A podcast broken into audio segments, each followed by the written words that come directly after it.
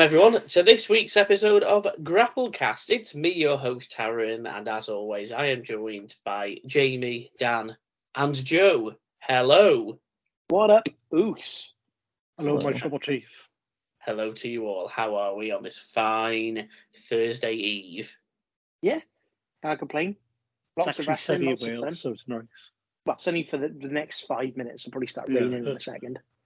Well, it's, no, it's not been bad here today. I've uh, it was quite sunny. I had the day off work, but I had to go and take my son for his next set of vaccinations, his next Oh. jabs. He's one year old jabs, even though he's over a year old now, but that's what they booked him in for. So that was fun getting four shots, one in each arm, one in each leg. He Ooh. screamed, as you can imagine. But he was too. fine afterwards, yeah. Oh, he were fine as soon as he had a Freddo in his hand. Don't worry, it's Good old Eurovision on the Fred. weekend. That'll cheer him up. I cannot wait. I cannot wait. Come on, uh, Mae Muller, even though she cannot sing that song live for the sake of We already know. Sweden's won it all anyway. Yeah, well, yes, Loreen- she she's back. She's gonna do it again. She'd She- be the only second multiple time winner after yes, Johnny she would, Logan. after Johnny Logan. There we And go. I think, yeah, Mae Muller, the only thing I know about her is she sat on the piano during Mika's performance of Grace Kelly. That's the only thing she's famous for. when she was about ten or something, wasn't it?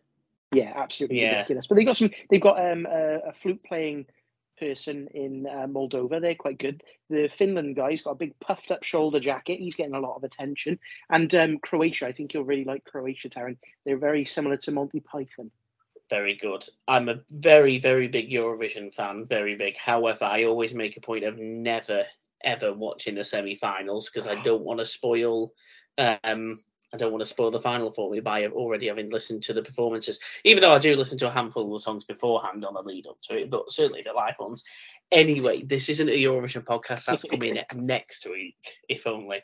Um, we've got to talk about the wrestling we do. Ooh. And yeah, I mean, where else to start? But of course, last Saturday, Backlash. And it was a decent show, was it not? Yeah, it was very it, good. it was. It surprised me. I, I was going into it thinking, oh, it's not that good compared to the card. But the, the Puerto Rican crowd, wow, they they made the event. I agree. They did, and you know, it reminded me very much of a crowd over here. And I think, you know, because they don't get these events, you know, week in, week out like they do in in America, just like we don't, you know, there is something special about it. The crowd are up for it. If if every week these shows were emanating from there or emanating from the UK, then naturally the audiences would be as they are in America. And I'm not saying, you know, every state or every city in America is, is poor. Of course they're not. Look at your Chicago's, places like that. But, you know, it's something special when the events come over here or they go to other countries. And and let me say other countries that are actually interested in wrestling, not your Saudi Arabias, for example, when they're sat on the front row with their phones. Um, but it certainly adds to the spectacle, does it not, Joe? Yeah, um, I agree with your statement there, Taryn. Like from the minute the first match to the end match, they were so loud. Like they definitely made their voices heard. As you said, it definitely uh, reminded me of like a UK crowd in terms of like loudness. Like, but they cheered for like they cheered for the good guys, they booed for the bad guys. But then some bad guys, I'm sure we'll get into the Bianca match and Iyo Sky match. Like some people got like cheered more than they should have got cheered, and then yeah, they were just loud the entire night. It was it was a I think the Puerto. Rican fans agree with you, Joe, about Bianca Belair. I, I know, I think they do. I think they do. And it's very much the case, is it not, Dan, where you can have a show with, you know, solid matches and, and maybe not, you know, some of the matches didn't necessarily have the most amazing build up and the crowd, uh, sorry, and the, and the card wasn't necessarily amazing to the point where you thought, oh, you know, this is a must not miss event. You know, you, you looked at the card and you thought, well, yeah, there's a couple of matches. You know, I'm not speaking for everyone here, but for me personally, I was like, oh, there's a couple of matches here that I can I'd be quite happy to watch, but I can give or take actually watching the event. As we know, I, you know, I watched it live because it was a Saturday night and didn't have work the next day. But when you take into account the crowd, that very much adds another layer to it, doesn't it? And it very much elevates things. And then let's take, for example, the first match. um, you know, the women's Raw Women's Championship match, a match that I personally wasn't necessarily too interested in, but watched it and within five minutes was very much involved purely because the crowd were, and it made me want to keep watching the match. Hundred percent. And I, I was speaking to a colleague of mine, uh, James, in work, and he's been watching. He's catching up a lot on wrestling, and he's going back through the network, and he could have a look and say, "Oh, that match is billed to be amazing, like the DX versus Brother Destru- Destruction." But actually, the crowd make it. He said that he turned it off because the crowd were absolutely dead, and for him, that's something that would make him watch or not watch a show is if the crowd are, are, are, into it and really amazing. They're part of the show, they're part of the audience. You could have a really amazing, like this week's Raw, we had some amazing wrestling matches, but the crowd were flat as a pancake. So much so, they had to pipe in uh, crowd noises during the Cody and Brock segment where they should be gasped. They didn't care. So some fans do actually switch off if there's not um, a good crowd reaction. I think it's probably opening WWE's eyes that actually the international route's the way to go. You know, we might see an event in the Stade de France. We might see an, an event in Mexico City, um, in Chile. Germany's got a massive wrestling scene. Sky's the limit, and they'll have a wicked. And it'll teach the American crowd actually they need to liven up a bit, otherwise they might be losing these premium live events. Was it Bayley who tweeted out saying they needed an event in Paris? Was it? Did she say Paris or was it Bayley? I might be getting all this mixed it up It was now. Drew McIntyre. It was. Um, I think Bayley did as well. Yeah. Though. Oh, in France, based on yeah, based on the tour, like the house show tours that they've just done. She said well, the you crowd saw the was reaction red hot. Seth got, didn't you? Seth um, Yeah. had a massive like eleven minute thing of where everybody was singing his theme. It just shows, Yeah, they- doesn't it, the international market, the money is there, and it's taken them.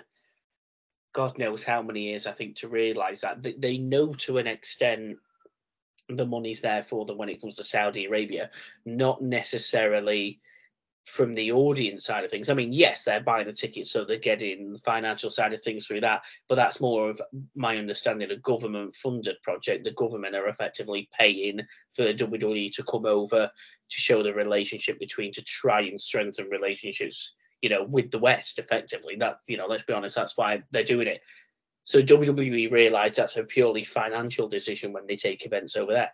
When they come over to the UK, when they go over to Puerto Rico, for example, or anything like that, they know because I mean, again, with if you look at Clash at the Castle, the Welsh government did fund part, not all of it, but I understand part funded the WWE coming over. Very much in the same way that cities bid for WrestleMania. Well, effectively, Cardiff and the Welsh government bid effectively for Clash at the Castle, and you know they said we'll throw some money at you to come over, helps our economy, helps you for your international market. It's a win-win situation, and they are now starting to realise, aren't aren't they, by bringing these shows over to other countries other than just America. No, definitely. And there's if you you play the game of like where are they going to go next? Sky's the limit. You, you're seeing AEW now having a tour of Canada. Um, Impact's um, just announced that they're going over to Australia again. So it is, you know, a global market. There's so many places in the world that want WWE there. I mean, when was the last time I know WWE try and stick in the states? When was the last time they went to Hawaii? That'd be a great little uh, atmosphere for them. Shall we have a look? I'm I was wondering in that because. I've been watching Young Rock and it shows um, the Rock's grandma running a territory in Hawaii and teaming up with Vince WrestleMania, The Rock versus Roman Reigns in Hawaii. Mate, I'd love that. Now it says that they did have a live event, so a house show in September last year, but as but obviously you know we don't really count that in respect if it's not TV. Let's have a look, see if anything. Because that would be really up. good, and it's technically the states, and it would give them a little bit of a holiday as well. I'd love them to do that and put them in Hawaii because there's loads of them with Hawaiian, you know, heritage, and a lot of them went over there and um, helped the Rock's grandmother's wrestling promotion as well. So the history is definitely behind there. You know, the the the chief. I don't remember this. Did this happen? It says here WWE announces Hawaii show as live WWE network special. That was back in 2016. Did that Oh, happen? I'll have to go. I don't remember a a look. I don't- Hawaii show on the network. I would definitely watch that, but no, I don't remember that. I, I remember the Beast from the? East show, but I, that's the only one I can remember. It would have been that sort of time as well. I have absolutely no idea if this happened. Oh, wait, hang look at on. Here we go. And then a month later, WWE Hawaii show will not air on WWE Network. um, so it sounds as if that was the plan, and uh, yeah, it, uh, it it never happened. It sounds as if the events all happened, but they never went ahead and, and broadcasted it. So it sounds as if it's been a while. The last thing I'm sure they've done since, but the only thing that was popping up from a very very quick Google search without doing some full research into it was an episode of Raw in Hawaii from 1993. Oh wow, so when it first started. Exactly. So I bet yeah, good. good may very well have done since, but yeah, maybe that's the next market to jump into. Right, let's have a look at Backlash then. So, of course, we had Backlash on Saturday, May the 6th, coming all the way from Puerto Rico. And as we've already said, decent event, crowd made it. And I say the crowd made it, but the actual caliber of the matches themselves were pretty decent as well. I don't necessarily think that. I watched all the matches and I didn't think, oh, this is a bit. mm, I mean, yeah, I mean, I'm trying. I'm trying to think now. I'm looking back at back at the card.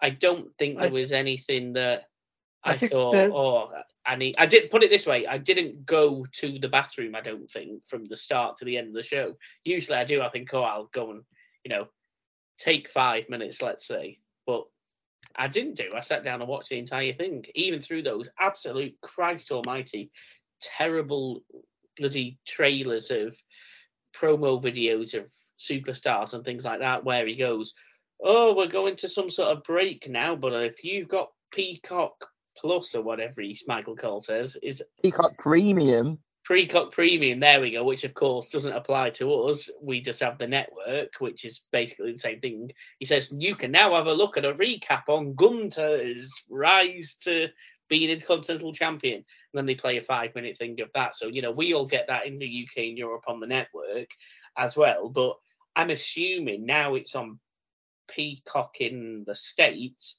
they technically have adverts during the pay per views now. No. If you don't I watch it on Peacock. I have Peacock Premium though, so yeah, probably. Yeah, but that's what I mean. yeah, so you, yeah. you you have to have Peacock, promos. which is free. Peacock is Yeah. free. Um, or you pay a basic Excellent. price for but if you don't have pre, which you'll get sports Premium, with sport, which Yeah. you get adverts. But yeah, if you get Peacock Premium, which I do have, then yeah, you get all of it without adverts. but if you don't have Peacock Premium, you've basically got adverts during what was once a pay per view, which obviously would never have happened if you'd paid your twenty. It would only, it would only be Peacock adverts, so won't it? Or I know, but still, crap it's- like that. It's like watching a network TV show, isn't it? Do you know what I mean? Cable or satellite TV show. With uh, anyway, anyway, the event started as Joe alluded to earlier with the Raw Women's Championship match between Bianca Belair and Iyo Sky. Um, and just before we go on to the match itself, they they still haven't said what they're doing with the titles yet, have they? Bit of a prelude to Raw. They kind of mentioned the fact that we'll go on to it in a moment, but said champion on SmackDown or SmackDown said champion who is now on Raw. They didn't go, oh, and by the way, they're going to swap the titles or there's going to be some sort of talent swap or back or anything like that. They're just saying, yeah, the SmackDown champion is on Raw and the Raw champion is on SmackDown. What do we think is going to happen with that? Do we think they are just going to swap them eventually and they're just kind of pushing it to the back for the moment because of the World Heavyweight Title tournament? Or have we got any ideas? It makes sense if they just rename them. Like you have a WWE Women's Champion and a Women's World Champion. You rename them.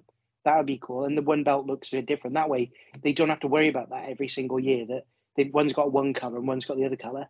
You know, you've got a Universal World Heavyweight Champ, a Universal WWE Champion on the one show, and you've got the World Heavyweight Champion on the other. You could do the same with the women. That'd be an easy fix, and you don't have to do a stupid swap. It makes sense. And I'm just hoping that they change the name of the WWE Universal title back to the WWE Championship. So we've got the WWE Championship and the World Heavyweight Championship like we used to. And he just carries around one belt reigns. The non-coloured blue one, just you know, the black leather strapped WWE title, just carry that round and be WWE champion again. I Um, think he'll carry both, but then when he eventually loses, then it'll just be known as one. Like it'll just fizzle down to one title. Like you like Yeah. they do when they have a unification. They grab Yes. both. They don't walk around with both. Then they just have the one adopted. I think when he eventually loses it, maybe next year at WrestleMania, that's when it'll happen. that is, of course, as long as he doesn't enter himself into the tournament this Friday and win it all, Joe, and become the world heavyweight champion as well. Um, I, I would say absolutely not, but knowing WWE, they probably would just to troll us all. They'd be Probably. like, oh yeah, Roman Reigns is in, in the tournament and he, he just wins it and he just has all the belts. We'll see. Bianca Belair then defeated Iyo Sky in a match that went on almost 20 minutes, 18 minutes. And, you know, we have said it now. The crowd very, very much into this and very much into Iyo as well um, in regards to it. And I'm not, I've said it before, I don't know what it is about Bianca Belair, but I'm just not.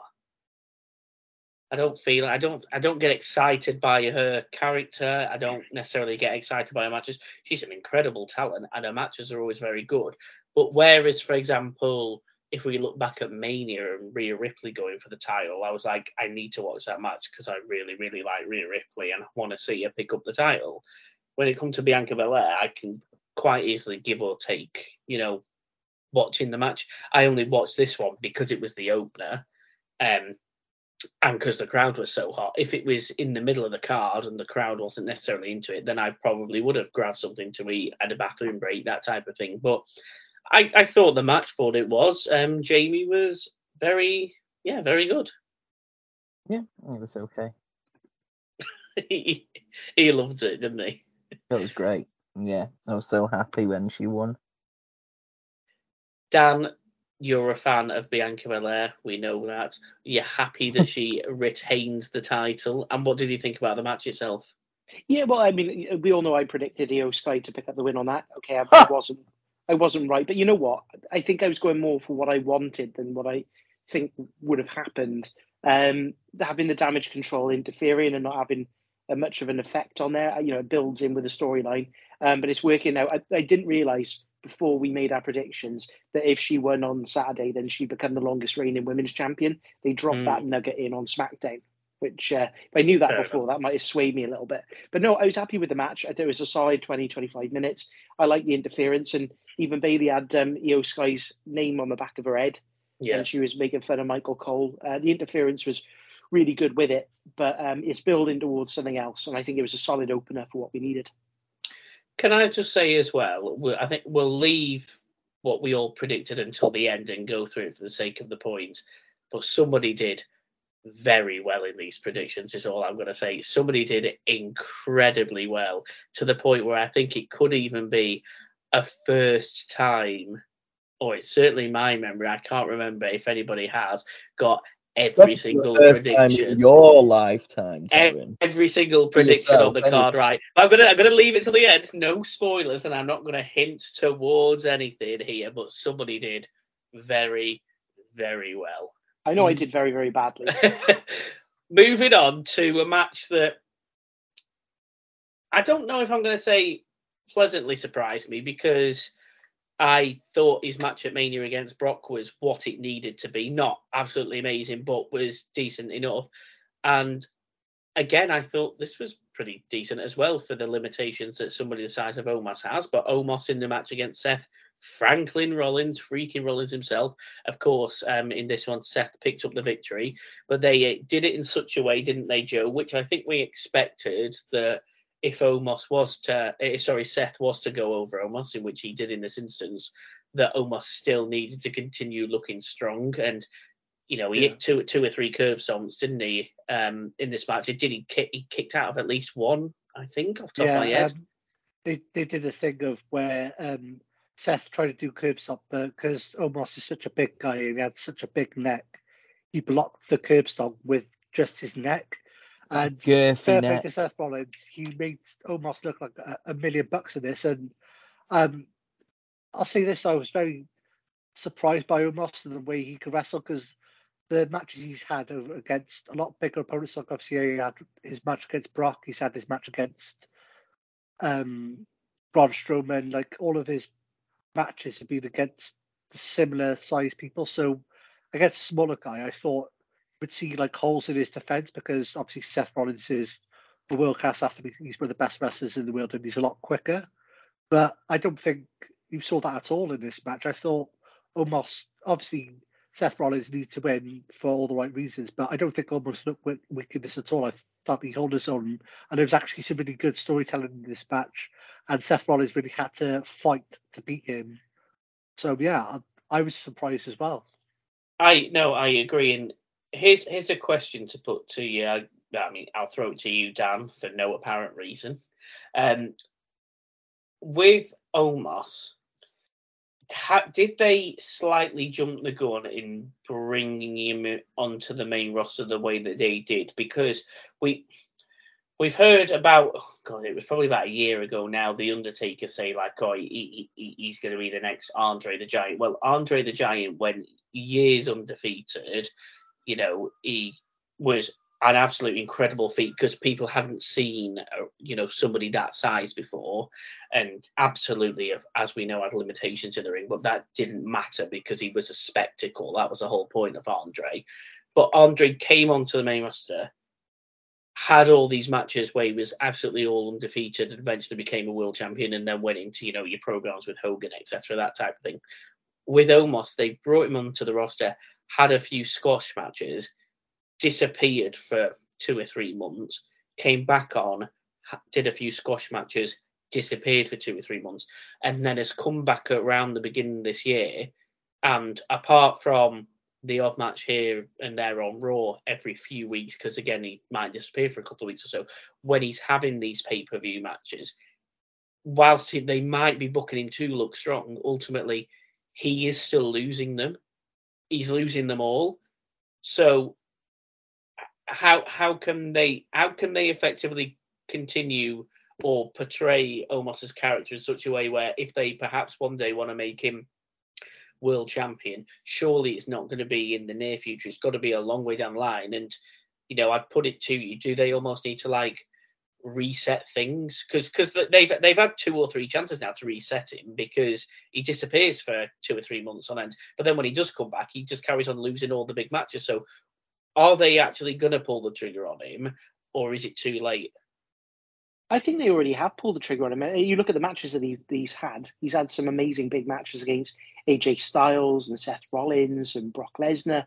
You know, he's faced the big names. I wouldn't say that his push was an Andre the Giant. I think with an Andre the Giant, it's almost impossible to recreate that. Like you've got someone like a Jade Cargill who's doing like a 57 and 0. Terrible. You know, but that's more like a Goldberg kind of push. Um, in terms of an Andre push, because with back in those days, you only had like one or two pay per views a year, where now you've got a show every. It moves very fast. With an Omos, it reminds me very similar of a, a Big Show push. If you think about it, when Big Show came in, massive, a next big thing. He's Vince McMahon's project. He won the world, the WWE title pretty quickly, and he was in that four way. But then he fizzled off. You didn't really see him until um, Survivor Series of 2000 two when um, he ended up facing for the world title and Paul Heyman ended up joining him. Um, and that's when he won his next world title. So there's a massive gap with the Big Show, for example, between when he first won his world title and then the next time. So you've had the big push with Omos. But yeah, he could almost fizzle off. We, we could almost not see him now for a good few months. But then he might be in the money in the bank or they might have an opportunity for the world title. And you know what? We'll all be going, oh, hang on a minute. Are they going to pull the trigger on an Omos? You know, imagine if they got a tour over you know Europe and, and Africa, and he's going back to um, Nigeria with that world title. It'd be absolutely great for press, and it would work really well. So I think they can pull the trigger with him again. He's one of these ones that can go off the radar and then come back in again. Um, and I do think they are using him quite well. Although I wanted Omos to win this match, I do think that within the next couple of months he'll be in another big feud. He's got MVP behind him as well. They might reform the Hurt business you know, there's so many different things. They could team him up with somebody. Um, you know, he, he, could team up with one of the big guys who've just been called up from NXT, like a Xyon Quinn or a Von Wagner, and form a indestructible tag team. It's not just a world title picture. I think there's so many different areas they could go in. Give him a king gimmick, loads of different things. So I think watch this space, but I don't think he's done. I think they have plenty of things lined he up for him. Will he will be coming back as the hottest free agent? you, you made a good point though then about money in the bank. I don't think it's a bad shout having Omos win the Money in the Bank ladder match. I've always said it's better when a heel wins because the whole idea of Money in the Bank is, you know, anytime the ultimate opportunity to look at Edge, that's a very heel thing to do to interrupt a match or come out at the end when somebody's just had a match or they've just been beat down. And and you know, baby faces do it, but it's again it's quite a heelish thing. Like, why would a baby face come out after someone's just been beaten up and cash in the briefcase? It happened, but it doesn't make much sense in the wrestling world. It's better for a heel to do it. I know Cody Rhodes is probably the hot favourite to win the Money in the Bank but if they're going to go the route of a heel, and like I said, I always think really it's better for heels to hold the money bank. I know Austin Theory is quite high on the odds as well of being two years in a row and doing it for the first time since CM Punk.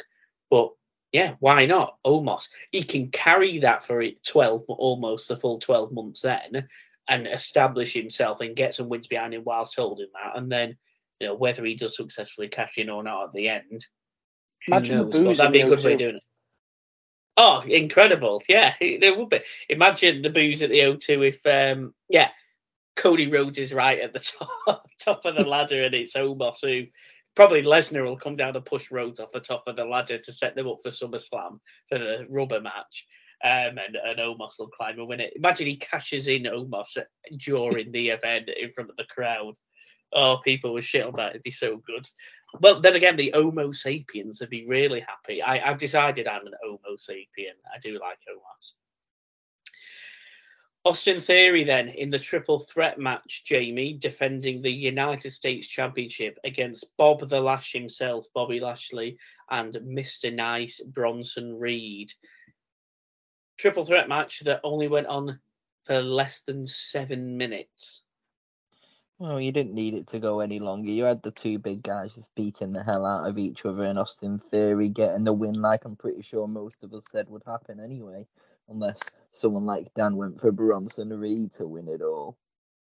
Did he? I can't remember. I think no, I think I, I, went, I I went for eight. you went Bob the La- You did. I will Thank God. confirm at the end who um who went for who, but um But no, yeah, Yeah, it's it, it's what it needed to be. Let them beat him up, and then Austin Theory sneak out with the title. It's it didn't need to be any longer. We didn't want it to be any longer because, like you said, you wanted the other matches to be longer.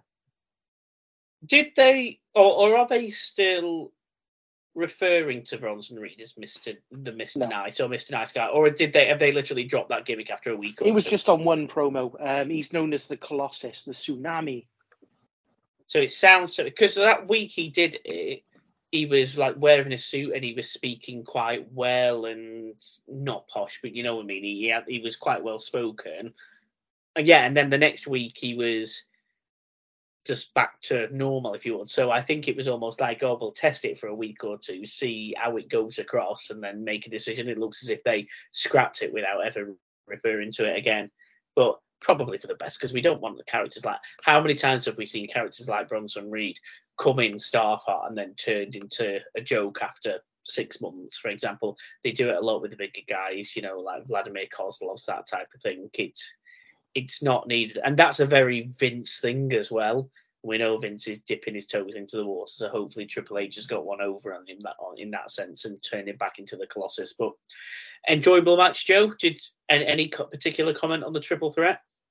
No, not really. As Jamie said, like it was quite predictable. and um, as I said last week on our prediction show, like if the if the draft went a bit differently and like um, Bronson we went on a different was still on SmackDown, I might have said him just for like a bit of a change up, but where they basically put like Bobby Lashley and Austin Theory on the same on the same brand, and I was like, well, Austin Theory's already beaten Bob, Bobby Lashley once. Like Bobby Lashley doesn't need the title. Someone like someone I know they're kind of te- both technically heels, but I think Austin Theory's more for like um like a Weasley little heel, where Bobby Lashley's like a like a powerful like gonna knock your head off heel. So the way Austin Theory won this triple threat match like suits his character down to the ground, like a little Weasley roll up and like, oh yeah, I'm still the best, ha ha ha.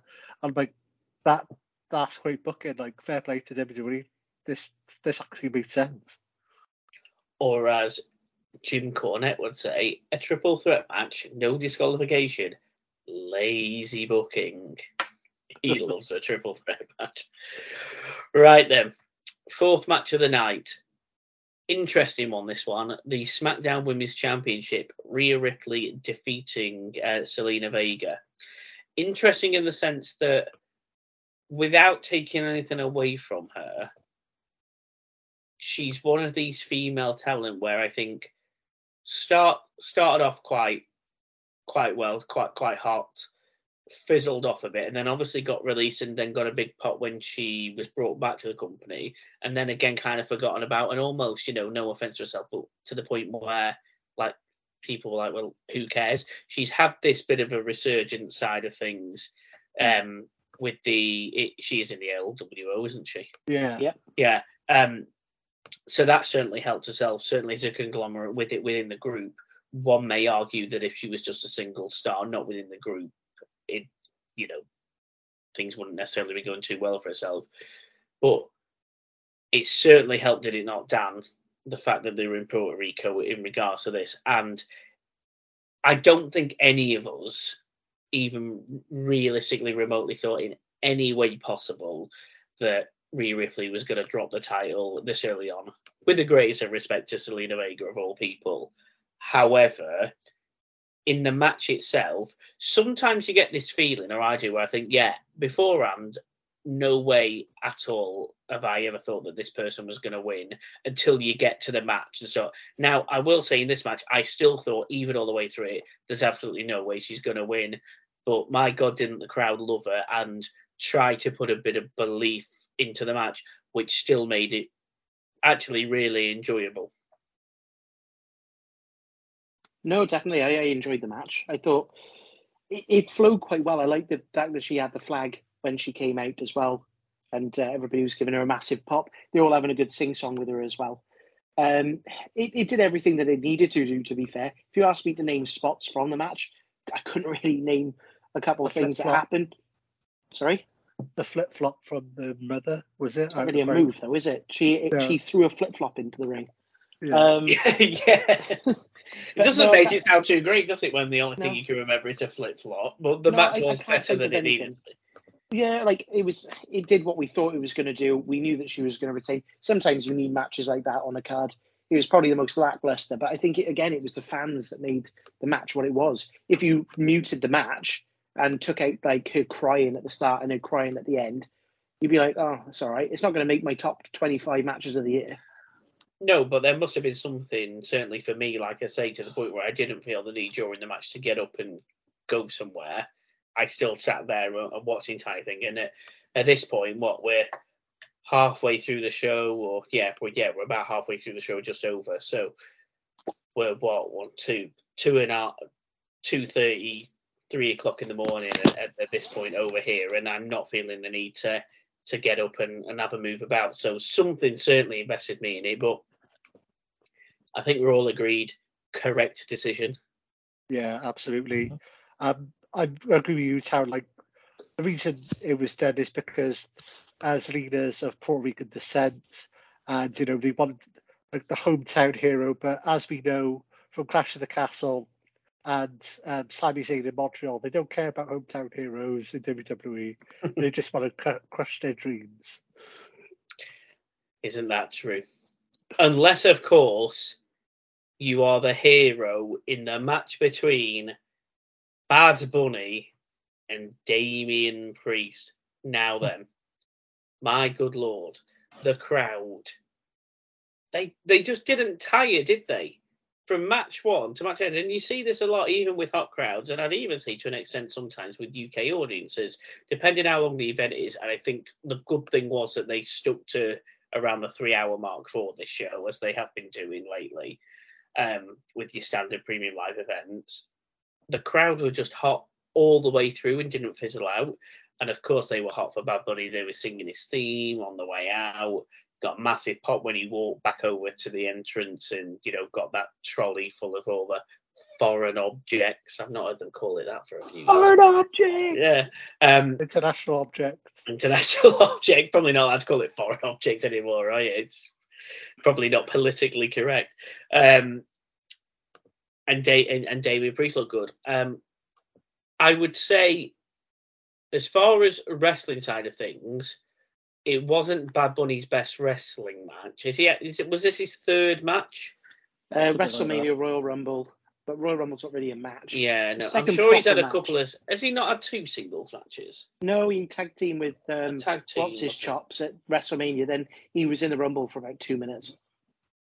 So as far as the wrestlers, the, the tag team match, he showcases some decent wrestling moves, and he did to an extent in this one. However, it didn't need to be a wrestling masterclass by any chance, because at the end of the day, it was a street fight, so it was more of a grudge match. It was all about the no disqualification aspect side of things. Um, but he still looked good. He, he didn't, you know, he still looked better than a lot of the, you know, lower mid card talents, let's say, without singling anybody out in particular um, on the card. And the crowd absolutely loved it, and the crowd absolutely loved the returns that we got in the match as well. We saw on camera beforehand um, Savio Vega get a massive pop, which I've read an interview with him afterwards, and he was like, "I did not expect to get that type of pop," and he did because you know he is he is huge over there, um, and you know, one could argue probably should have had a bigger career than he did in WWE because he was a very good talent. You know, remember his match against um, Austin at WrestleMania. That was probably the biggest match he had of his career. But he was always built as a solid mid carder, going slightly into an upper mid card side of things before his career fizzled out. And yeah, I would probably argue if he appeared backstage or on camera this side of the world or in America, he probably won't get half the pop he did, and he may even get a "Who's that?" reaction from some audiences. But you know, they haven't forgotten about him, and when he, you know, he came out in this particular match as well, his music hit, crowd absolutely loved him. But then, of course, Jamie, your favourite of all time, I know he is, returned during the match looking as chiseled as ever with his LWO top on. But I still have his original top upstairs. Do you still have a with his Carlito little top? face in an apple. Carlito Caribbean Cool. I bet that doesn't fit anymore. Of course it doesn't. Jesus. but he spits in the face of people who don't want to be cool. I Whose face did he spit cool. in? I can't remember. Was it Dom's? John John Cena. No, in the match. John Cena. Yeah, you didn't see it though. oh Lord Almighty! My dear lord. He definitely did because he hit the backstabber and then took his top off and he spat in somebody's face and I can't remember who it was now. Pretty sure he was Dom, yeah. It was, It it was was Dom, Dom Dom. It was Dom Dom, baby Prison Dom Dom. Dom. Dom Cena. Dom Dom Cena, Cena. yeah, Dom, No. Cena, Dom Guerrero, yeah. Um, but it had it had a bit of everything, you know, lazy booking, no DQ with all the interference, but It was the San Juan street fight, Aaron. the San Juan, yeah. My The, the, dear the little trolley with all the stuff in it like popped me because that reminded me of like the hardcore matches like in in like the mid two thousands with like Al Snow where they like used to break out like the trolleys with like stop signs in it. So like that reminded me of like those matches. When he brought out the, the wonky trolley with all the stuff in it, I was like, oh, that's cool. Yeah, and the match was what it needed to be, wasn't it? And they did give, you know, they gave a decent amount of time to it. It was the longest match on the card. It was 25 minutes, but Ooh. it was it was Bugs himself. It was Bad Bunny, um, and yeah, I mean, you have to say whenever there's a celebrity involvement. And when there's a celebrity involvement with somebody who actually respects the business and puts time and effort into it, that it was the right decision for him to go over it wouldn't necessarily have made much sense for Damian Priest to go because this isn't a, you know, it's not going to be a long-standing, continuing feud. One would assume Damian Priest and the Judgment Day move on to something new from this week onwards or next week. Are they on Raw or SmackDown? I've forgotten on the draft now. The Judgment Day, they're on Monday Night Raw. Well, there you go. So from ne- next week, they'll probably start afresh. Um, but I thought it was enjoyable for what it needed to be. Anybody, any further comment on that? No, I, No, I really but enjoyed the match. It was Again, Bad Bunny, as you said, Aaron, like somebody who's not like an official wrestler, who's just like you know, he's, he's a multi-platinum artist. He's a rapper. He doesn't wrestle for a living. Can actually do a pretty good wrestling match. Mhm. Good stuff. Penultimate match then. Oh, and I will I will say as well, they build that match all the way through the night as the jo- was it the joint main event or the dual Yeah. main event The or joint the, main du- event. the double main yeah the joint main event that was the third to last match on the card anyway.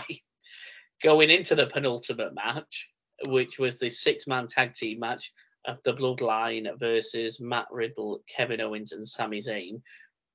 I will say personally for this, whilst it was an okay match, it was probably the one I was wasn't it wasn't like the worst match because there weren't any bad matches on the show, but it was probably the one I was most disappointed with because I just kind of felt like nothing's really happening in this match apart from the end with who they chose to go over, which um I know well was I the I know so we'll get on to the predictions, but I think I was the only one who predicted it. So to me it made sense. But like for you three, where you all said, you know, tag team champions and Matt Riddle go over, for them to then make the decision for the bloodline to go with, did it make much sense to you guys now you've watched it and you think back of it, or would you have gone the other way?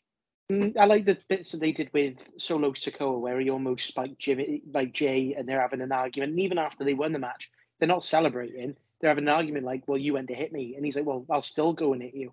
Like you can still see there's, even though they won the match, it's still division. So on SmackDown, it'd be like, "Yeah, you guys won. You you got rid of the problem," but actually, the problem's still there. Is Yeah, Solo going to pick his brothers, or is he going to pick his cousin? It's like Jimmy and Solo on the same page, but like Jay is like got doubts like Sami Zayn is like getting into his head and he's like you know, Jay was like messing up the entire match and he was like tagging himself in when he wasn't supposed to and messing it up and then basically like Solo was like lost his rag with him and almost like Samoan spiked him and then Jimmy basically like then had to like calm him down, go, No, he's your brother, don't don't spike him and then basically like um Solo's like I will I will if I have to kind of thing. So Mm. I think the entire story of the match is like the the further implosion of the bloodline. The actual wrestling of this match I think was secondary to the story. I do agree. No, I, I do agree. And am I right in saying Reigns is on SmackDown this week? Does he return, yeah. or have I made that up? Why do I think I've now made that up, or, or is that happening? Let's have I'm a pretty look. sure he is on SmackDown. Roman Reigns SmackDown. You know, you can always do a quick Google search. Roman Reigns, blah blah blah, da da da.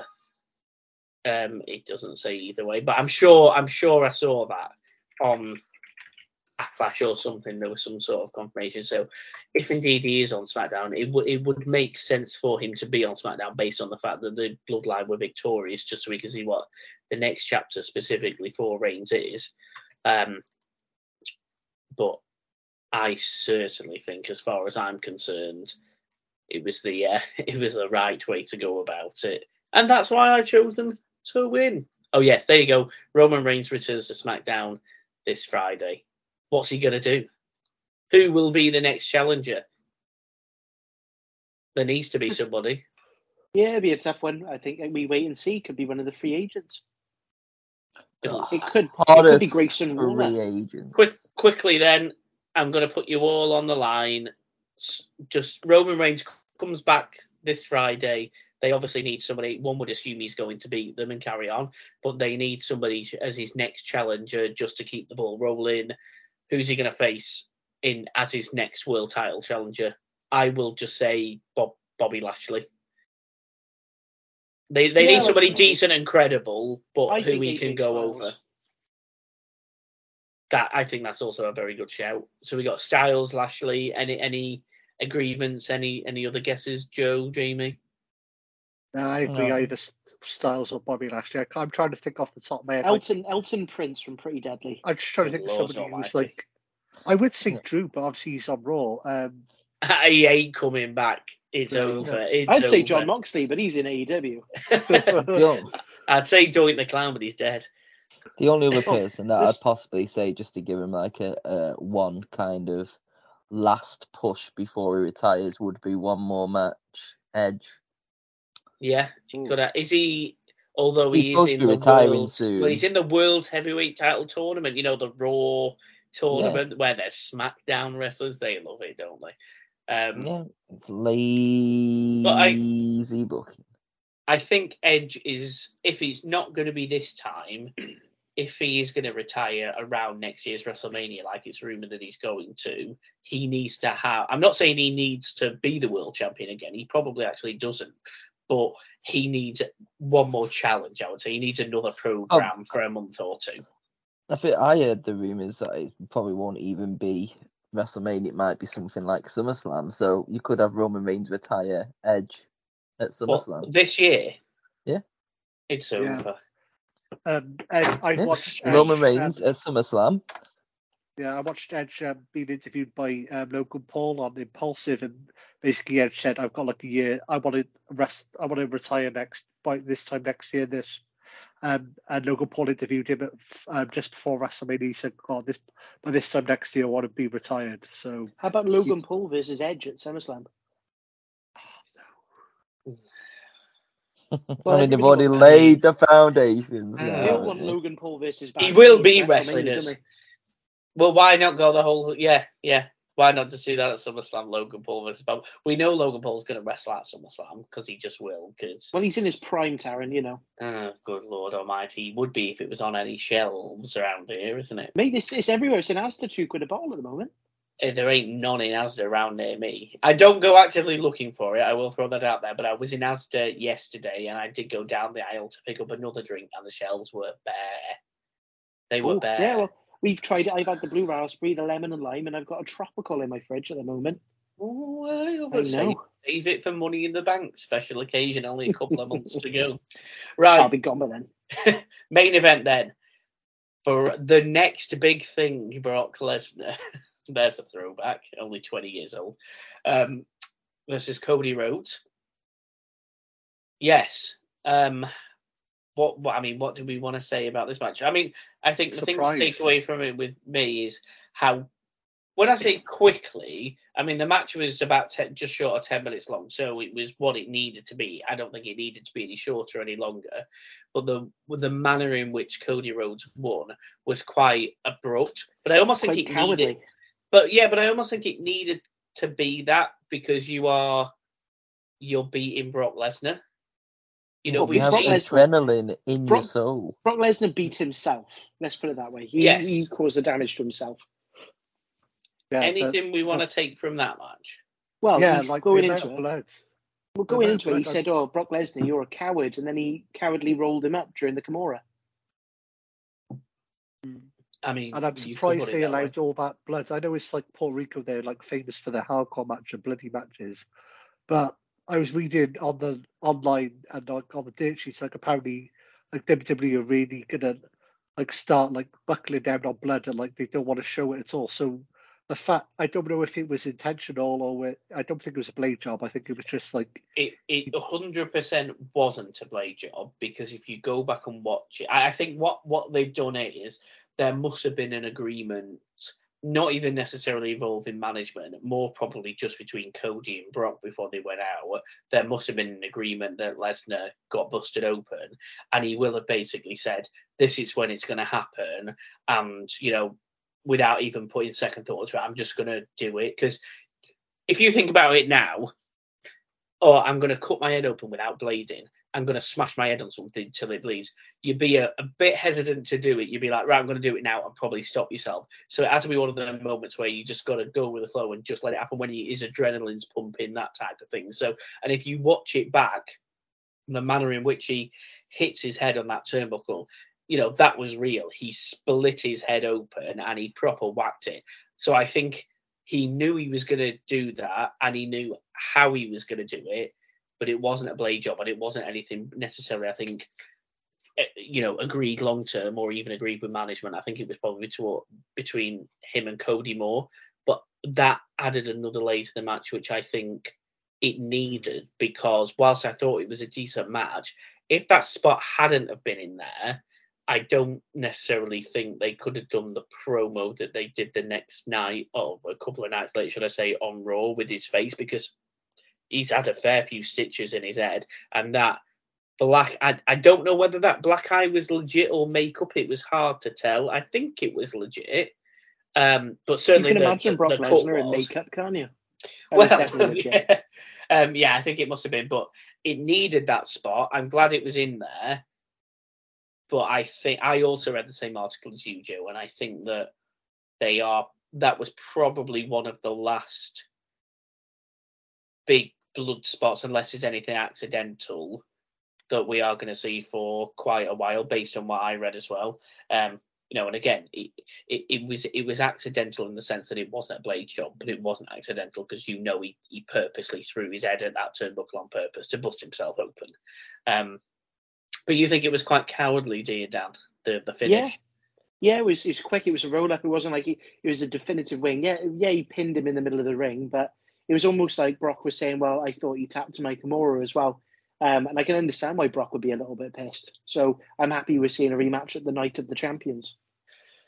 Well, for any of our listeners that listened to last week's show, I said, "Oh, I think Cody will go over because I think it'll just be a one and done, and that'll be it." And then I actually messaged the group a day or so later, and I said, "Actually, I think now he's going to go over, but they will have two or three matches. I think they're going to have it where Lesnar will cost Cody in round one of the world title tournament. And look what bloody happened. I'm on fire. Um, but I think that's also the right thing to do. I am interested in what they're going to do at Night of Champions because the promo on Raw with the terrible quiet crowd where they had to pump in the crowd noises. Um, I thought Lesnar's promo was very good. All the screaming at him, "Look at my face! Look what you've It done!" was quite quiet as well. yeah, the, you could see the way that they had to turn everything up. Um, I, I think that he kept saying, "We're not gonna wrestle. Like we're, we're going to fight. We're going to have a fight." Um, and I was thinking, is this pointing towards some sort of because one would assume Lesnar goes over in the next match so they can set up a third and final rubber match.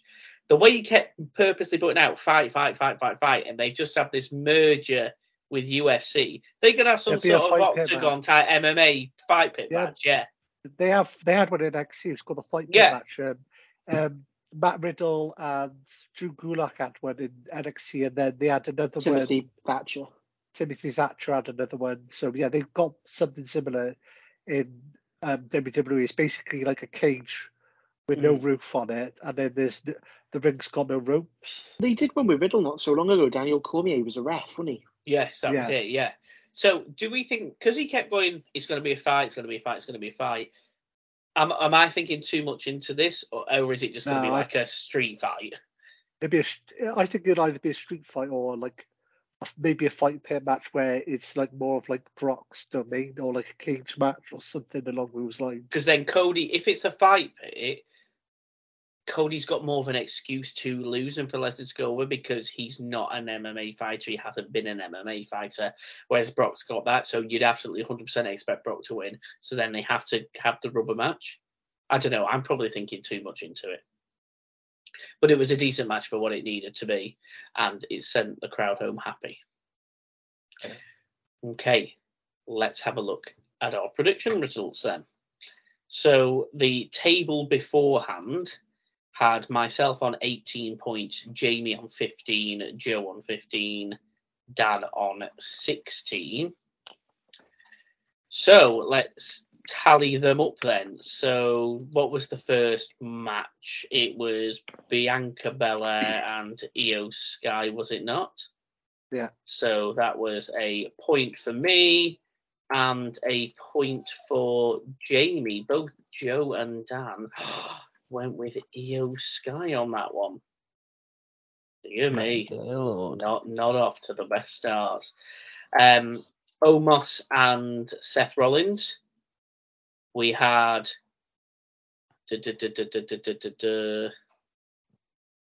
Only Dan went with Omos. Oh dear, he's an Homo sapien, he is.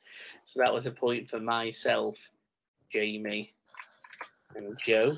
Sorry, I'm adding these up as we go along. I yeah, we can just tell. to make sure I don't lose it. Don't so I don't accidentally get them incorrect. What was the third match?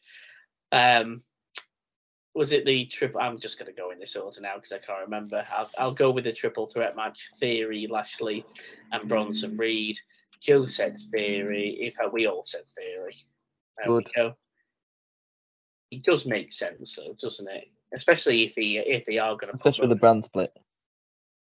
well, yeah, more, even even more so after that. Uh, right, um, Rhea Ripley. Uh, well, another one that we all got right. Rhea Ripley, of course, going over Zelina Vega. yet another quality decision and yet another quality prediction from us all. Uh, da, another, I might as well do this one as well. We all got the bunny, Bugs himself. He was victorious. Point for all of us as well. And then going into that triple threat match, oh dear, oh dear, oh dear. Only one person chose the bloodline. I wonder who it could have been. Oh, yes, wait, it was me. And then, main event Cody Rhodes going over Lesnar. Two people got it correct. Two people got it incorrect. The point goes to both myself and Jamie. So the table reads look at this. Now, I, I want this on public record, I do. Well, Not it is a podcast only- going live across the world. Well, Yeah, good. go There go we go. Carry on. Not only did I get every, I'm going to repeat this again, Joe, because I know you'll enjoy this. Not only did I get every single prediction absolute bang on correct, but look at the table now. Dan and Joe, 19 points. Jamie, 21. And myself, 25. Four Well, Leicester- quality Leicester points. did win the Premier League once. I was going to say, if this was the, I was going to say, if this was the Premier League now, they'd be saying it's over, declare the season over. There's no way anyone's going to make up null and void. Now. Null, yeah, you, Brian Kendrick was WWE for null and champion for eight minutes in a scramble match once and all. Un- unofficial, unofficial. Um, but yeah, I'm gonna take that one to the grave with me. A quality clean sweep. Not only has it never been done on this podcast before, I guarantee you, unless it's me, it will never be done again. How are you doing on the quiz league anyway, Taryn? Well, that brings us on to the uh, the quiz, I suppose. Let's have a look. Um, the quiz. Oh, I'm not doing too bad. I'm not doing too bad. Uh, a bit, bit the middle of the road first place. middle of the road. So Dan, of course, you are in first, uh, currently with five points. Jamie. Jamie, who is doing this week's show, is on four. I'm on three. Joe, we need an improvement from you, just the one point.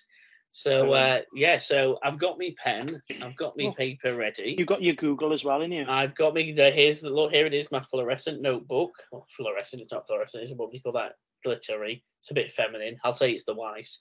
Um Jamie, I believe you have a quiz for us.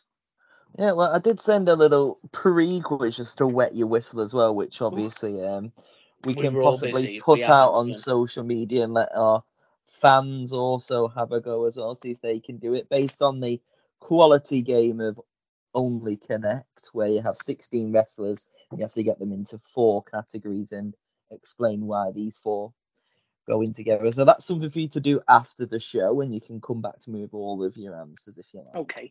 No But- worries. I thought I'd bring in everybody's favourite game today, and it is coming down to the ring. That is right. Dan's face says it all. It is back, coming down to the ring. For any of those that haven't played, you've all played it before, don't you worry. There will be three tiers. If you get it right on billed from, you get three points. If you get it from weighing in at, you get two points. And if you get it from the nickname, you get a point. Ooh. As Is always, this a case where we have to like buzz in and we lose our chance if we get it wrong? I was just about to explain that, Taryn. Oh yes. dear lord, we don't need so to. now. if you buzz in, you only get a go each round, but you are automatically entered back in at the end um, for each question. Or if everybody gets it wrong on each tier, you'll be back into it. So, for say, for example, Joe didn't answer in tier three, but Taryn and Dan did.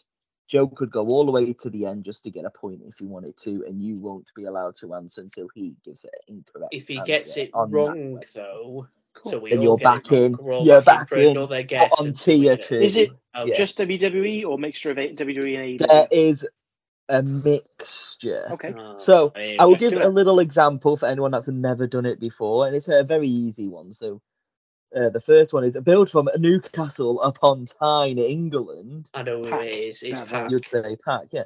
and then it was weighing in at 194 pounds. He is the bastard. PAC. Okay, so that's how it is. Okay. So we will start with our first one, and it's a tough one because there's quite a few that come from here. Billed from Houston, Texas. Oh, who's gonna take the gamble? The question is, what if it's obvious and it is the obvious answer and he's doing it to just throw it in and we could have it. I mean, My first draft of it all, it was like from Greenwich, Connecticut, Oh, from God. San Antonio, Texas. I thought, This is just too easy. This, so I had to, I had to make it a little bit harder. At one point, I had from Las Vegas, Nevada, weighing at like 255 pounds. The big Valvoski was in there at one Yes. but he's gone Hello, now. ladies. But no, Um, does anyone I'm- want to I'm take not- a guess? I'm not taking the gamble on that one. No. Uh, weighing in at a 195 pounds. Ooh, it's not, so uh, we've got. Oh, Ooh. I feel like that should almost give it away. So that that's got to be cruiserweight or or light light middleweight, hasn't it? Not not quite cruiserweight, but yeah, no, it will be because 205 and below is classed as cruiser, isn't it? Yeah, Um, I think we need a third cue. No, I'm gonna take a guess. Oh. He's going for it. I don't Well- even think he's from that way, but I'm just going with it because Dan mentioned him earlier. I'm trying to think of somebody more lightweight, and oh, then again, knowing Jamie, it's going to be somebody in AEW, so I've probably got this wrong. I will go with the Brian Kendrick. Um, Incorrect. Joe, are I'm you gonna about to guess. Guess? I'm gonna guess. I'm gonna say Sammy Guevara. I will say the nickname is the Spanish Mm. God. God It is Lord. Sammy Guevara. What's he Well doing done, being Joe. born in Texas if he's a Spanish god? Texas So on the border that- with Mexico. Well done, Joe. Two points. Two points. points for Joe there. Well done. I Okay, was, this thinking, is I Dan. was thinking of it, WWE, and then Terrence said AEW, and I was like, And then it oh, just gave it. you. one. I was like, oh god, he's given the answer away. Are There some AEW. There are some women in here as well, just so are you know. you So it could have been a the lot. tally here, Jamie, of who's got I've got you all colour coded. Taryn is oh, tangerine, Oh, good. Joe is green, Dan is red because they make the Welsh flag. Yeah, boy. Okay, and obviously tangerine for Taryn. Good. Okay, I know Dan's going to jump straight out and give a three point answer here, and it's it could be 50 50, or I might be teasing you. From Cameron, North Carolina. Oh, Oh, um, I'm going to take a guess. Matt Hardy. Incorrect. Does anyone want to take another guess? yeah, go on then. But I don't think I'm trying to think. I'm I'm going on the basis of the fact that you've you've done that because you'll think we'll say one of two wrestlers. So I'm going to go with somebody who was affiliated with one of them. But I have no idea if he was from Cameron at all. So I'm going to say the person who was. In fact, he's probably not. The person who was affiliated with Matt Hardy. I'll go with Shannon Moore. Incorrect. Oh, Joe, would you like to take a guess, or you're, you've got a free reign to number two I- and one if you want? I'm Well, remember, if you I'm, get it wrong, they are back in the game. I'm gonna guess and say the Hurricane. Incorrect. Everyone is back. Yes. Weighing in at 225 pounds. Cameron Grimes. Incorrect. Jeff Hardy. Correct, Jeff Hardy. it had to be, didn't it? It had to be. the charismatic enigma, Jeff Hardy. Lovely. Yeah, so I had to throw that. Okay. From Perry, Oklahoma. Jack Swagger. weighing in at 275 pounds, the all-American Oh. American Jack Swagger. No, it's Jake Hager. Same thing. No. okay. From Santa Monica, California. No, I'm going to need another one on that one, I think. Yeah, I don't think I'm going to jump in on that. Way You're jumping in? Or you're no, I said I'm not. I don't know No. if Joe is though. Joe? No. Weighing in at 135 pounds. Oh, okay. Uh, where were they from? Santa Monica, California. Um, t- t- Ty Marco. Conti. Marco Stunt. No. Who do you say, Taryn? Tay Conti. She's from Rio de Janeiro. Incorrect. I don't know. I'm, I'm just kind of thinking Joe, somebody are you that taking a weight guess? has got female. Sure. No idea. Or would you keep, wa- keep or going? do you want to wait until the clue to get a point? Yeah, she wait, is uh, the baddest woman on the planet. Oh, it's Ronda Rousey. It's Ronda Rousey. Well done, Joe. Lord. Patience sometimes does it. Okay, your next one from Niagara Falls, Ontario, Clyde Canada. Schillinger. Oof. Who? Tye Dillinger. Oh, The chairman. I will. I will give you that one. It's the chairman, Shawn Spears. Shawn Spears. He was only relevant to WWE, so I gave you his Uh, WWE name. From Columbus, Ohio. Oh, it could be so many people. I know. Yeah, I'm not guessing on that one. Do you know? No, Jamie, I'm going to guess and say Alexa Bliss. Weighing at 102 pounds. Oh, good. Goddess Alexa Bliss. This It was Jamie, I knew you mine. going to say Alexa Bliss. Alexa Bliss. But you've got to think now. From Pittsburgh, Pennsylvania. Right, I know, I know. I wanted to say it. Get in Who's there saying it? Me, Kurt Angle. He, he said it before. right? Incorrect. Oh, good. Right, okay. Are you saying anything else? From No, no, yeah, Pittsburgh, no, no. Pennsylvania. I'm going to Go say on. Dr. Britt Baker, DMD. No, but I wanted you to think that. That's why I put it straight after Alexa Bliss.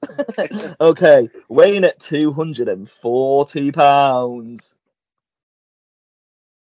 Well, I might as well take not take the gamble and go for the um Yeah, because you're only on Mhm. like two points. Why not? well exactly yeah Well, this I think this one is quite possibly the hardest one out of all of them. go on then The franchise. Well I know Shane Douglas was a franchise but There you go. It's Shane Douglas. Well done. all right I didn't know I if you Joe were going gave for you the answer anyway. well, I know the franchise Shane Douglas from ECW but I didn't know whether you were going to go with retired wrestlers or not but I'll take that for a point Yes. Okay. From Austin, Texas. good lord Could be so many people. yeah No, I'm not weighing in at 268 pounds. That's Stone Cold Steve Austin. no he's not from Incorrect. Austin He, he's from Victoria, Texas. no I'm not going for it I'll take the gamble on the nickname He is the one, Billy Gunn Billy Gunn. I'll I said that that to surely yeah I I'm got a nurse, man. I got there first. So many asses, so little time. the greatest line in any wrestler's Oh, league. There's just so little time because of all the asses. Scissor me, daddy ass. Okay. From Boston, Massachusetts. Ooh. I know what you want us to think, but he's from a different area of Mass, so I know it's not who you think you want. Want What, from Want West. Newbury, Massachusetts. Oh, that, that's that one that's invisible, isn't it? That's like Juan Cena from Puerto Rico. Okay. No one guessing from Boston. nah, Beantown's a hard one. Weighing in at 114 pounds. Oh, Um, Sasha Banks. The boss! Sasha Banks. Yeah. It's boss time. No, it's Had a dream the that I same I thing. made it. Moné. Money. Okay. And your final one from Los Angeles, California. LA Knight. Jungle mm-hmm. Boy Jack Perry. Incorrect. Dan, Oh, are you wanting to guess or go all the Yeah. way? No, no, I'm high up on points. Let's have the next one. Weighing in at 215 pounds. No, I'll take the third one. The Shaman of Sexy. oh, for God's sake. John Morrison. Correct. Oh, why did I gamble? I thought there had to be a Jungle Boy in there. no, that Jungle Boy Jack Perry. He's from. So Well, no, he's from a forest, is he? Or something, the way they built from the fo- The from the jungle. Yeah. Uh, right. what have we got points then? Oh. Oh. So in last place with only four points, it's Taryn. Hey, Oh. no, I demand a recount. Funny how the tides change, isn't it? Unfortunately, when I'm tired, my history's not great. However, predicting the terrible booking of wrestling cards, I'm banging Only there. WWE remember. Yeah, but um, with six points, it's Joe, which means tonight's winner. With nine, it's Dan. However, I did say a bonus eight points for whoever. It, there's a bonus eight points on that extra quiz I gave you, remember? So it could all change. It certainly could. Well, I'll give Dan the point for now. So, Dan, you're on Yeah. six on the leaderboard, Jamie on four, me on three, and Joe still on one. Who's on quizzing duties next You are. week? You. Hey? No, we'll probably have to have a week off then. Ah, typical, typical part-time Taryn. Lovely. Lovely. Right, where can everybody find us on the socials, Daniel? Yeah, you can find us wherever you get your podcasts. We are Grapple Cash Show. You can also find us on your Facebooks, your Instagrams, and your Twitter. But make sure you like, rate, and subscribe so you never miss an episode. Lovely stuff. Well, we hope everybody did enjoy WrestleMania Backlashes. Thank God it's no longer called. And we all look forward to uh, SmackDown this Friday to see what our tribal chief is going to say. Hopefully, we get a challenger for the title. Let's just hope he just wins everything just to annoy all the marks out there, just to annoy everyone. He's going to Yeah, Mark. every every single bell. he certainly will. But uh, yes, as Dan said, do give us a like and a subscribe and a review if you feel. Thank you to everybody who listens to us week in, week out, whether you stream or download. Jamie, if you'd like to sign us off.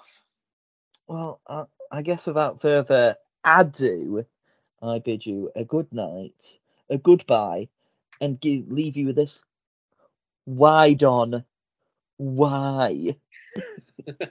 Terraga. Ring the bell!